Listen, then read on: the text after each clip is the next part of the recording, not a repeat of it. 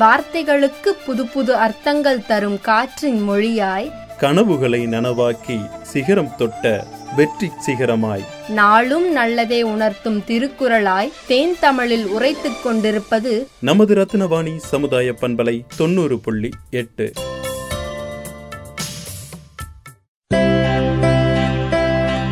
நமது ரத்னவாணி சமுதாய பண்பலை 90.8 மனதை பக்தி பரவசமூட்ட அழைத்துச் செல்கிறது ஆன்மீக ஆனந்தம்.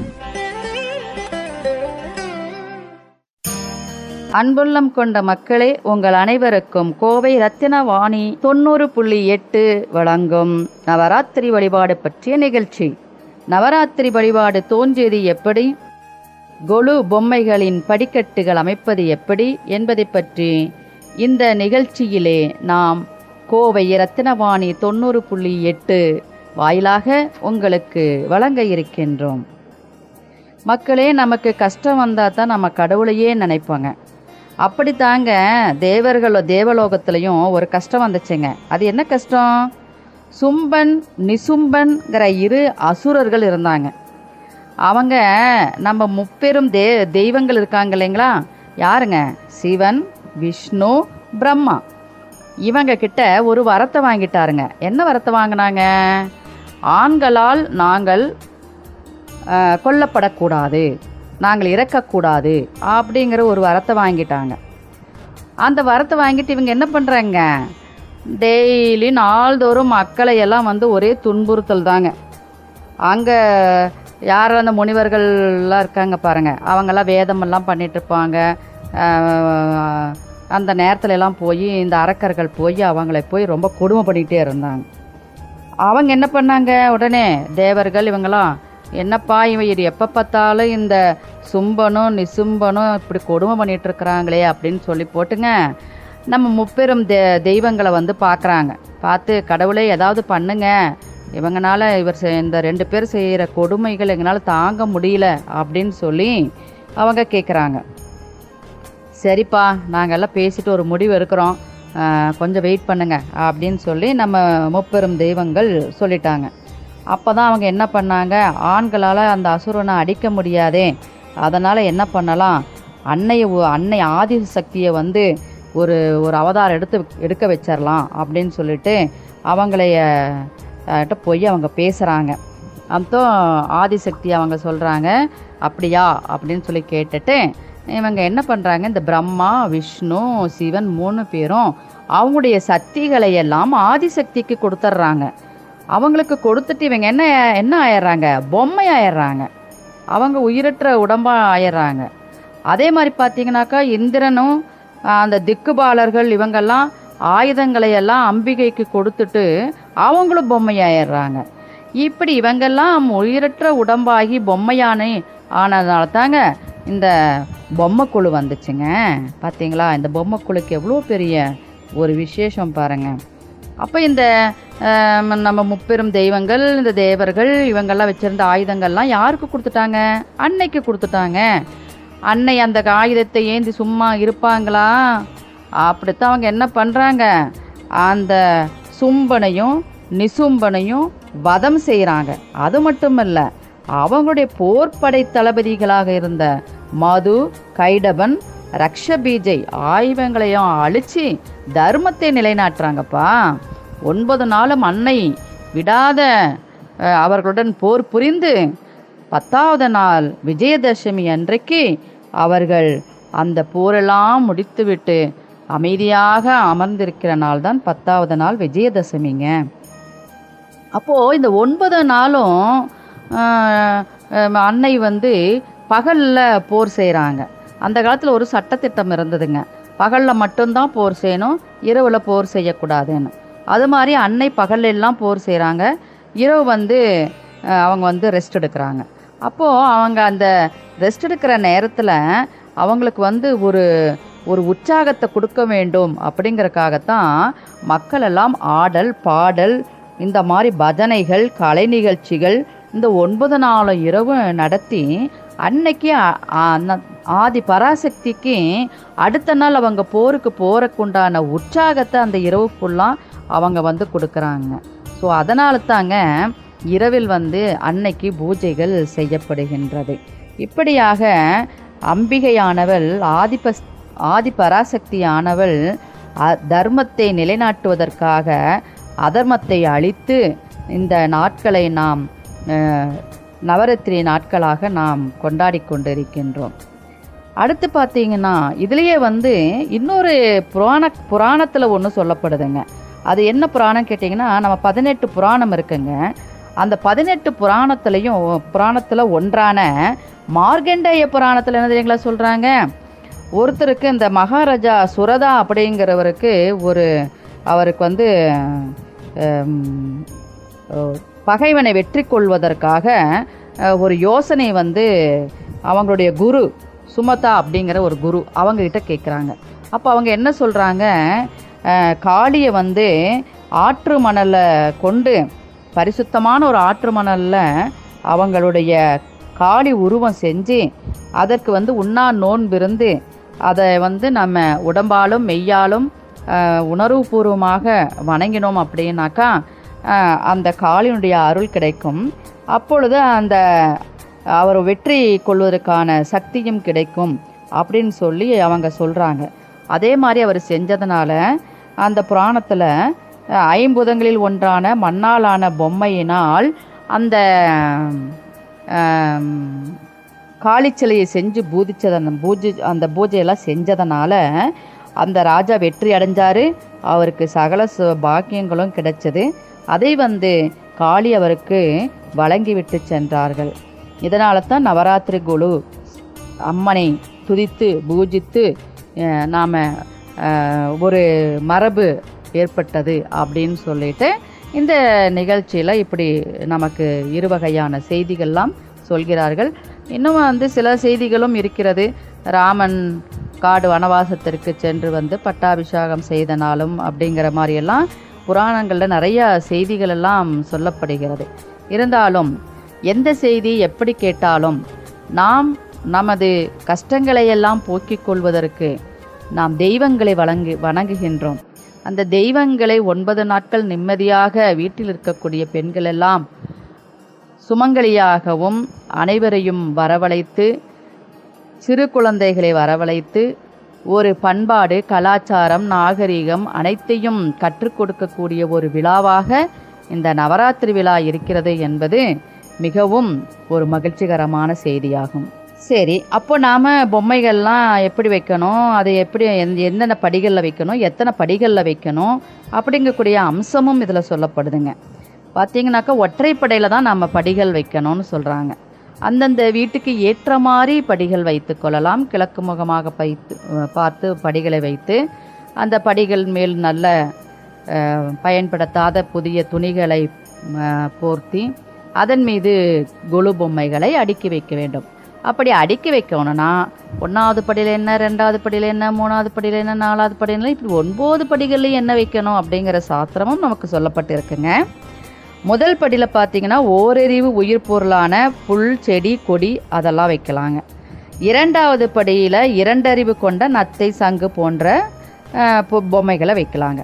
3வது படியில் 3 அறிவு இருக்கக்கூடிய கரையான் எறும்பு போன்ற பொம்மைகளெல்லாம் வைக்கலாம். 4வது படியில் 4 அறிவு கொண்ட உயிர்களை எல்லாம் விளக்கக்கூடிய நண்டு வண்டு இந்த மாதிரி பொம்மைகளை வைக்கலாம். 5வது படியில் 4 கால் விலங்குகளாக இருக்கக்கூடிய பொம்மைகளை வைக்கலாம். 6வது படியில் 6 அறிவு படைத்த உயர்ந்த மனிதர்கள் பொம்மைகளை வைக்கலாம். 7வது படியில் மனிதனுக்கு மேற்பட்ட மகரிஷிகள் பொம்மைகளை நாம் வைக்கலாம். 8வது படியில் தேவர்கள் உருவங்கள் இவங்களெல்லாம் வைக்கலாம். அடுத்து பார்த்திங்கன்னா நவகிரக அதிபதிகள் பஞ்சபூத தெய்வங்கள் இவங்களையெல்லாம் வைக்கலாம். 9வது படியில் பிரம்மா விஷ்ணு சிவன் மும்மூர்த்திகள் அவர்களுடைய தேவியர்கள் சரஸ்வதி லக்ஷ்மி பார்வதி இவைகளையெல்லாம் வைத்து நடுநாயகமாக ஆதிபராசக்தி இருக்க வேண்டும் அப்படின்னு சொல்கிறாங்க. அப்போ மனிதன் படிப்படியாக பரிணாம வளர்ச்சி பெற்று கடைசியில் தெய்வத்தை அடைய வேண்டும் என்கிறதே இதனுடைய தத்துவம். பார்த்தீங்களா, மறுபடியும் சொல்கிறேன், மனிதன் படிப்படியாக பரிணாம வளர்ச்சி பெற்று கடைசியில் தெய்வமாக வேண்டும் என்கின்ற தத்துவத்தை உணர்த்துவதாக தான் இந்த கொலுப்படிகள் பொம்மைகள் வைக்கப்படுகின்றது என்கின்ற செய்தியையும் நான் உங்களிடத்தே கூறிவிட்டேன். அடுத்ததாக நாம் ஒவ்வொரு நாளைக்கும் அம்பிகை என்ன வடிவத்தில் வீற்றிருப்பார்கள், அவர்களுக்கு என்ன நெய்வேத்தியம் செய்ய வேண்டும், அவர்களுக்குரிய துதிப்பாடல்கள் என்ன என்பதை பற்றியெல்லாம் இப்பொழுது பார்க்க போகின்றோம். நாம் இரண்டாவது நாளாக அம்பிகையை எவ்வாறு வழிபட வேண்டும் என்று இப்பொழுது பார்க்க போகின்றோம். அதற்கு முன்னதாக வைணவ ராத்திரி என்கின்ற ஒரு நிகழ்ச்சியை பற்றி ஒரு செய்தியை உங்களுக்கு கூற இருக்கின்றேன். நவராத்திரி கொண்டாடியதை ஒட்டி வைணவர்கள் திருமாலுக்கு 9 நாளும் 9 விதமான அலங்காரங்கள் செய்து வழிபடுகின்றார்கள். முதல் நாள் வெண்ணெய் தாலி கண்ணன், 2ஆம் நாள் காளிங்க நர்தன கண்ணன், 3ஆம் நாள் வேணுகோபாலன், 4ஆம் நாள் வைகுண்டநாதன், 5ஆம் நாள் நாச்சியார் கோலம், 6ஆம் நாள் சாரங்கபாணி, 7ஆம் நாள் ராஜகோபாலன், 8ஆம் நாள் ஸ்ரீரங்கநாதர், 9ஆம் நாள் ராமர் பட்டாபிஷேகம். இப்படியாக வைணவ விழாக்கள் கொண்டாடப்படுகின்றது. மக்களே, இன்றைக்கு 2வது நாளாக அம்பிகை ராஜராஜேஸ்வரியாக மகிஷனை வதம் செய்ய புறப்படும் காட்சியாக இருக்கின்றாள். 3 வயது சிறுமியை கௌமாரி வடிவமாக வணங்க வேண்டும். இன்றைய திதி துபி திதியை. அம்மனை அர்ச்சிக்க வேண்டிய பூக்கள் முல்லை, துளசி, மஞ்சள் நிற கொன்றை, சாமந்தி, நீல சம்மங்கி பூக்களால் பூஜிக்க வேண்டும். நைவேத்தியம் புளியோதரை, எல் பாயாசம், தயிர் வடை, வேர்க்கடலை சுண்டல், எல் சாதம். கோலம் மாவினால் கோலம் போட வேண்டும். இதனால் கிடைக்கக்கூடிய பலன்கள் நோய்கள் நீங்கும், உடல் ஆரோக்கியம் பெருகும். இன்றைக்கு அம்மனை துதித்து போற்றியாக கூறக்கூடிய போற்றிகள் என்னவென்றால், ஓம் வளம் நல்குவாய் போற்றி, ஓம் நலம் தரும் நாயகி போற்றி, ஓம் முக்கன் மூர்த்தியே போற்றி, ஓம் அறத்தின் வடிவோய் போற்றி, ஓம் மின் ஒளி அம்மா போற்றி, ஓம் எரிசுடராய் நின்ற தேவி போற்றி, ஓம் ஏற்றத்து கரசி போற்றி, ஓம் ஏரம்பவன் தாயானவளே போற்றி, ஓம் எங்களின் தெய்வமே போற்றி, ஓம் ஒளிக்கும் ஒளிபவளே போற்றி, ஓம் ஈரேல் உலகிலிருப்பாய் போற்றி, ஓம் சூளாமணியே போற்றி, ஓம் சுந்தர வடிவே போற்றி, ஓம் ஞானத்தின் வடிவே போற்றி, ஓம் நட்புக்கரசியே போற்றி, ஓம் திரிமூர்த்தியே போற்றி போற்றி என்று அம்மனை போற்றியை துதித்து 2ஆம் நாள் நாம் வழங்க வேண்டும். அம்பிகையின் 3ஆம் நாள் நிகழ்ச்சியை பற்றி காண இருக்கின்றோம். நவராத்திரி சிறப்புகளை பற்றியெல்லாம் நாம் பேசிக்கொண்டிருக்கின்றோம். 3ஆம் நாளில் அம்பிகை வடிவமாகிய வராகி வடிவம் கொண்டிருக்கின்றால் 4 வயது சிறுமியை கல்யாணி வேடத்தில் பூஜித்து வணங்க வேண்டும். திதி திருதியை, கோலம் மலர்கோலம் போட வேண்டும். பூக்கள் அர்ச்சனை செய்யக்கூடிய பூக்கள் செண்பகமொட்டு மற்றும் குங்குமத்தால் அர்ச்சனை செய்ய வேண்டும். இன்றைய நைவேத்தியம் கோதுமை சர்க்கரை பொங்கல், காராமணி சுண்டல். பலன் இன்றைக்கு கிடைக்கக்கூடிய பலன் தனதானியம் பெருகும், வாழ்வு சிறப்பாக அமையும். இன்றைக்கு கல்யாணி பூஜை செய்வதால் கல்யாணி பூஜையில் சொல்லக்கூடிய போற்றி நாம் இப்பொழுது சொல்லப் போகின்றோம். ஓம் அறிவினுக்கறிவே போற்றி, ஓம் ஞான தீபமே போற்றி, ஓம் அருண்மறை பொருளே போற்றி, ஓம் ஆதி மூலமாய் நின்றவளே போற்றி, ஓம் புகழ் தரும் புண்ணியலை போற்றி, ஓம் நரும்பாகின் சுவையே போற்றி, ஓம் நல்வினை நிகழ்த்துவோய் போற்றி, ஓம் பரமனின் சக்தியே போற்றி, ஓம் பாவங்கள் களைவாய் போற்றி, ஓம் அன்பெனும் முகத்தவளே போற்றி, ஓம் அகிலத்தின் காப்பே போற்றி, ஓம் செம்மேனியாலே போற்றி, ஓம் செபத்தின் விளக்கே போற்றி, ஓம் தானியன் தருவாய் போற்றி, ஓம் கல்யாணி அம்மையே போற்றி போற்றி. இன்றைக்கு அபிராமி அந்தாதியாக பாடக்கூடிய பாடல், சித்தியும் சித்திதரும் தெய்வமாகித் திகழும் பராசக்தியும் சக்தி தலைக்கும் சிவமும் தவம் முயல்வான் முக்தியும் முக்திக்கு வித்தும் வித்தாகி முளைத்தெழுந்த புத்தியும் புத்தியின் உள்ளே புறக்கும் புறத்தையன்றே என்று இவைகளையெல்லாம் துதித்து நாம் அம்பிகையை வழிபட வேண்டும். 3ஆம் நாளில் துர்க்கையினுடைய அடுத்த 4வது நாளிலிருந்து லக்ஷ்மியை நாம் துதிக்க இருக்கின்றோம். அம்பிகையை 4ஆம் நாள் பூஜையாக கொண்டாட இருக்கின்றோம். வடிவம் மகாலட்சுமி, சிங்காசனத்தில் வெற்றி திருக்கோலம் பூண்டிருக்கிறாள் அம்பிகை. 5 வயது சிறுமிக்கு ரோகிணி வேடத்தில் நாம் பூஜிக்க வேண்டும். திதி, சதுர்த்தி கோலம் அச்சதை கொண்டு படிக்கட்டு போல கோலமிட வேண்டும்.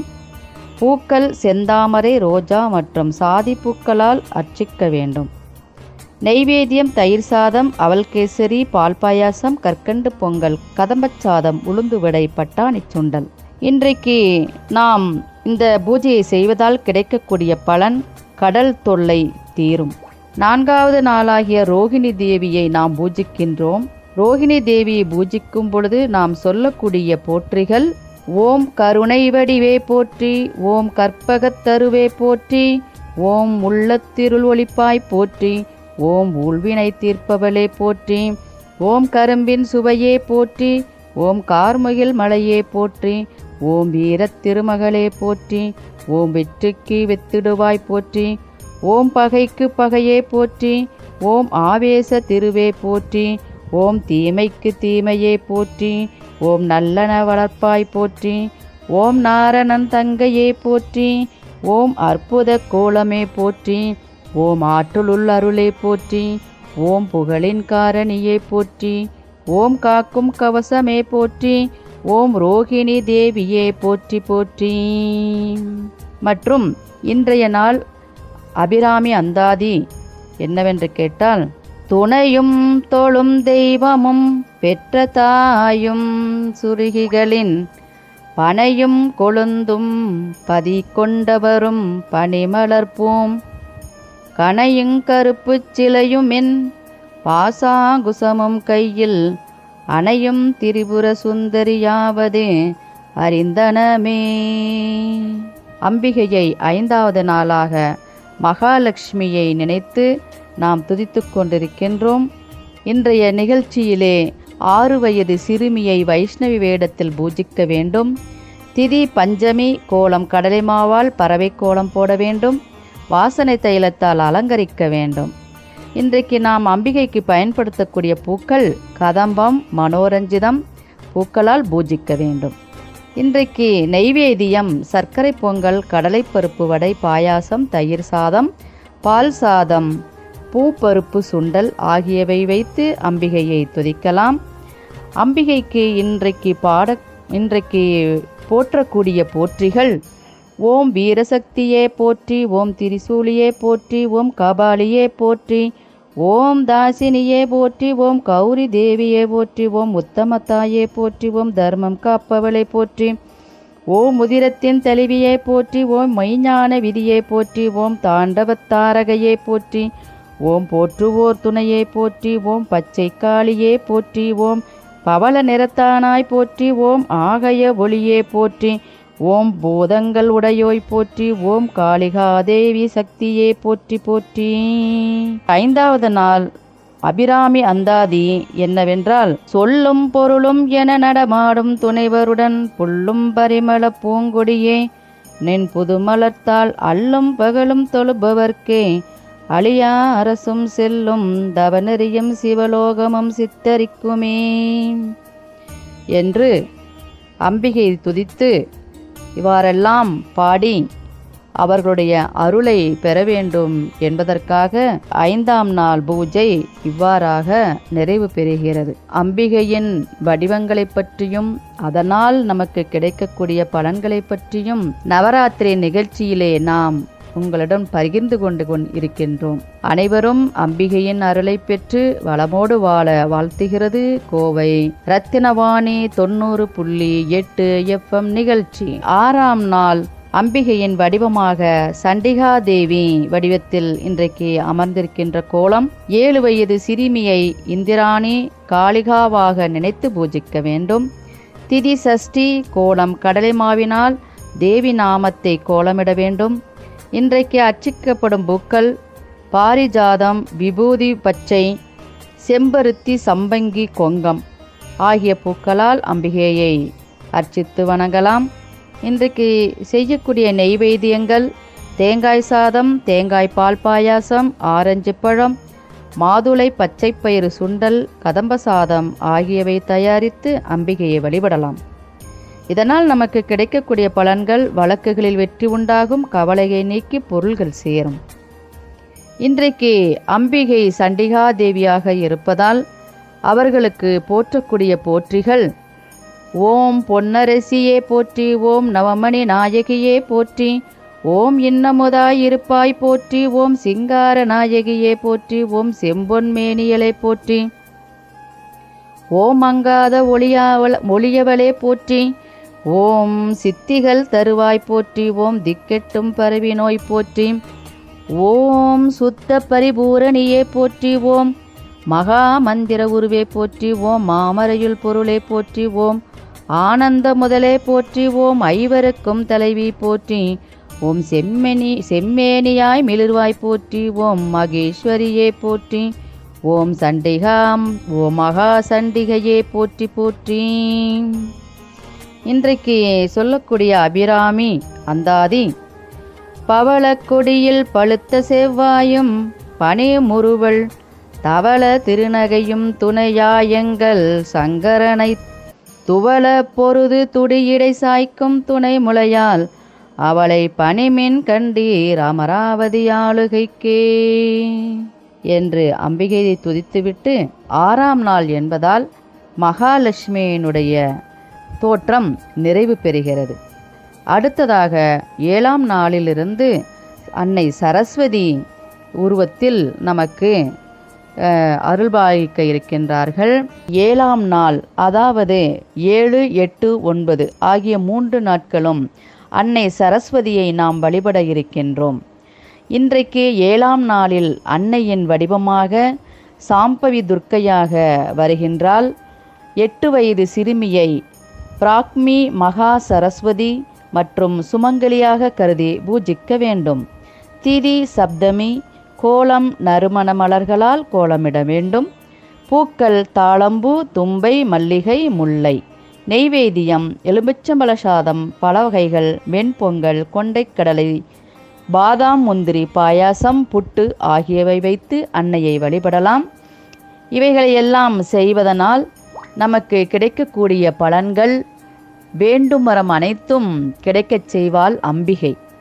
இன்றைய நாளிலே அம்பிகையை போற்றக்கூடிய துதிகளாக நாம் பாட வேண்டியவை ஓம் மெய்தவமே போற்றி, ஓம் மூலாதாரத்து ஒளியே போற்றி, ஓம் ஆதி முதல் அம்பரமே போற்றி, ஓம் அகண்ட பரிபூரணியே போற்றி, ஓம் அகிலலோக நாயகி போற்றி, ஓம் நல்வினை நிகழ்த்துவாய் போற்றி, ஓம் அஞ்சலென்று அருள்வாய் போற்றி, ஓம் ஆறுமுகன் வேல் தந்தோய் போற்றி, ஓம் சொல்லுக்கு இனிய சுந்தரி போற்றி, ஓம் வில்லோன் மாயை தந்தவளே போற்றி, ஓம் ஐந்தெழுத்தோள் ஆரணங்கே போற்றி, ஓம் எழுவரின் ஒன்றானவளே போற்றி, ஓம் இல்லத்தொளி தரும் இறைவி போற்றி, ஓம் ஏற்றம் தரும் ஏரே போற்றி, ஓம் காட்சிக்கு இனியவளே போற்றி, ஓம் சாம்பவி மாதே போற்றி போற்றி. இன்றைய நாளில் 7ஆம் நாளாக இருப்பதால் அபிராமி அந்தாதி பாடலாக நாம் பாடப்படும் பாடல் உடைத்தனை லஞ்சப் பிறவியை உள்ளம் உருகும் அன்பு படைத்தனை பத்ம பதயுகம் சூடும் பணி எனக்கே அடைத்தானை நெஞ்சத்தழுக்கையெல்லாம் நின்னருட்புணலால் துடைத்தனை சுந்தரி நின்னருள் ஏதென்று சொல்லுவதே என்று அபிராமி அந்தாதி பாடலை பாடி 7ஆம் நாள் பூஜையை மிக சிறப்பாக செய்யலாம். நாம் அன்னையின் துதிகளை பாடியும் அன்னையை பற்றிய செய்திகளை கேட்டும் இந்த நிகழ்ச்சியிலே வந்து கொண்டிருக்கின்றோம். 8வது நாளாக அன்னை நாம் என்ன வடிவம் கொண்டு வருகிறாள் என்றால் நரசிம்ம தாரிணி வடிவம் கொண்டு வருகின்றார். 9 வயது சிறுமியை மகா கௌரியாக பூஜிக்க வேண்டும்.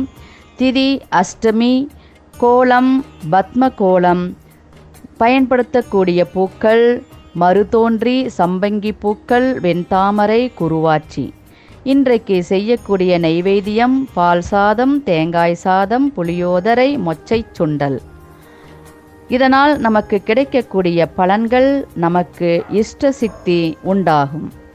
இன்றைக்கு அம்பிகையை துதித்து பாட வேண்டிய போற்றிகள் என்னவென்றால், ஓம் வேத மெய்ப்பொருளே போற்றி, ஓம் மேனிக் கருங்குயிலே போற்றி, ஓம் அண்டர் போற்றும் அருட்பொருளே போற்றி, ஓம் என் திசை ஈஸ்வரியே போற்றி, ஓம் எங்கும் நிறைந்தவளே போற்றி, ஓம் மாயோனின் மனம் நிறைந்தவளே போற்றி, ஓம் தூய ஒளியாய் தெரிபவளே போற்றி, ஓம் சிங்கவாகினியே தேவியே போற்றி, ஓம் அங்கமெல்லாம் காக்கும் மாதரவே போற்றி, ஓம் சூலத்தில் சத்தியம் காப்பாய் போற்றி, ஓம் துன்பம் துடைக்கும் தூமணி போற்றி, ஓம் எதிரிகள் விரட்டும் எந்தாலாய் போற்றி, ஓம் கடுவிஷம் இறக்கும் மருந்தே போற்றி, ஓம் காப்பதில் நிகரிலா தெய்வமே போற்றி, ஓம் கற்பகமாய் என்முன் தோன்றுவாய் போற்றி, ஓம் ஐந்தும் துர்க்கை தேவியே போற்றி போற்றி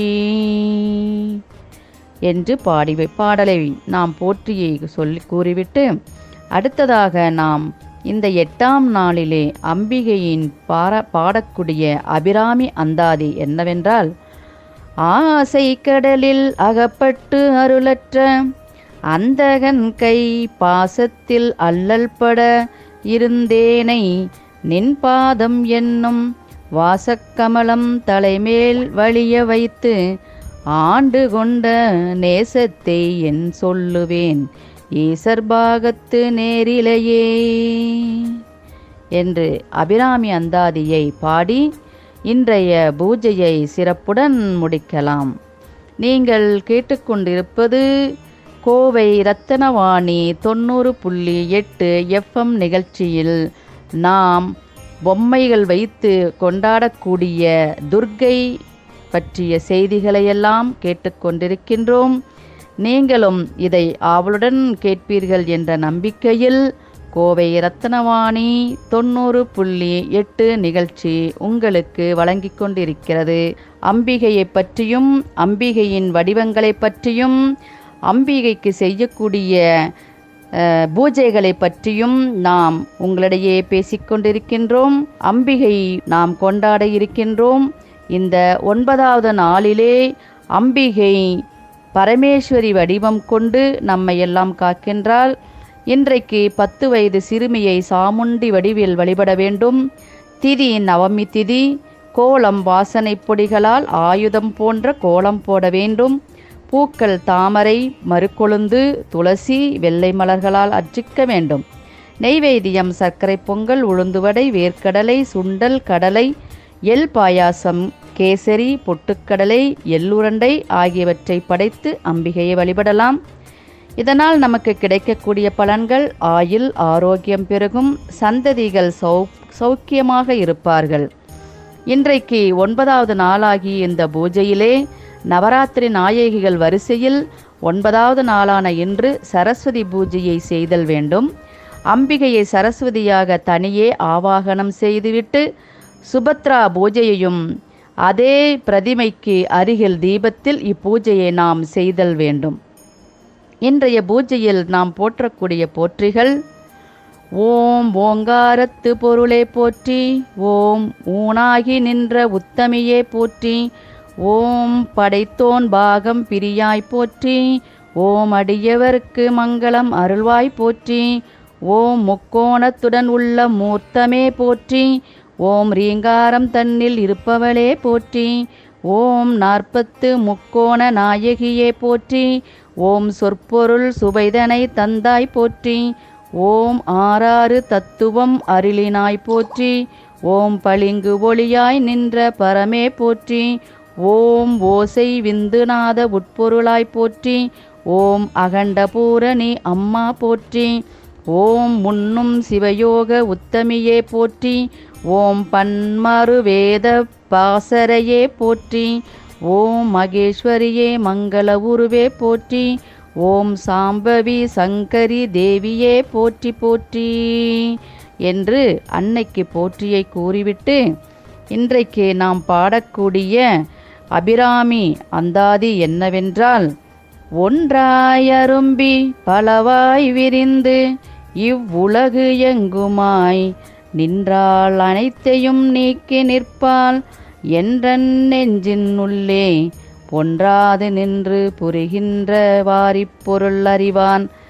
அன்றால் இலையேல் துயின்ற பெம்மானும் என் ஐயனுமே என்று அபிராமி அந்தாதியையும் படைத்து நாம் அம்பிகையை இன்றைக்கு சரஸ்வதி பூஜையை வைத்து அம்பிகையை வணங்குகின்றோம். அனைவரும் அம்பிகையின் அருள் பெற்று இந்த நவராத்திரி நிகழ்ச்சியிலே மக்கள் அனைவரும் செல்வ செழிப்புகள் பெற்று வளமோடு வாழ வாழ்த்துகிறது கோவை ரத்தனவாணி 90.8 FM நிகழ்ச்சி. நன்றி, வணக்கம்.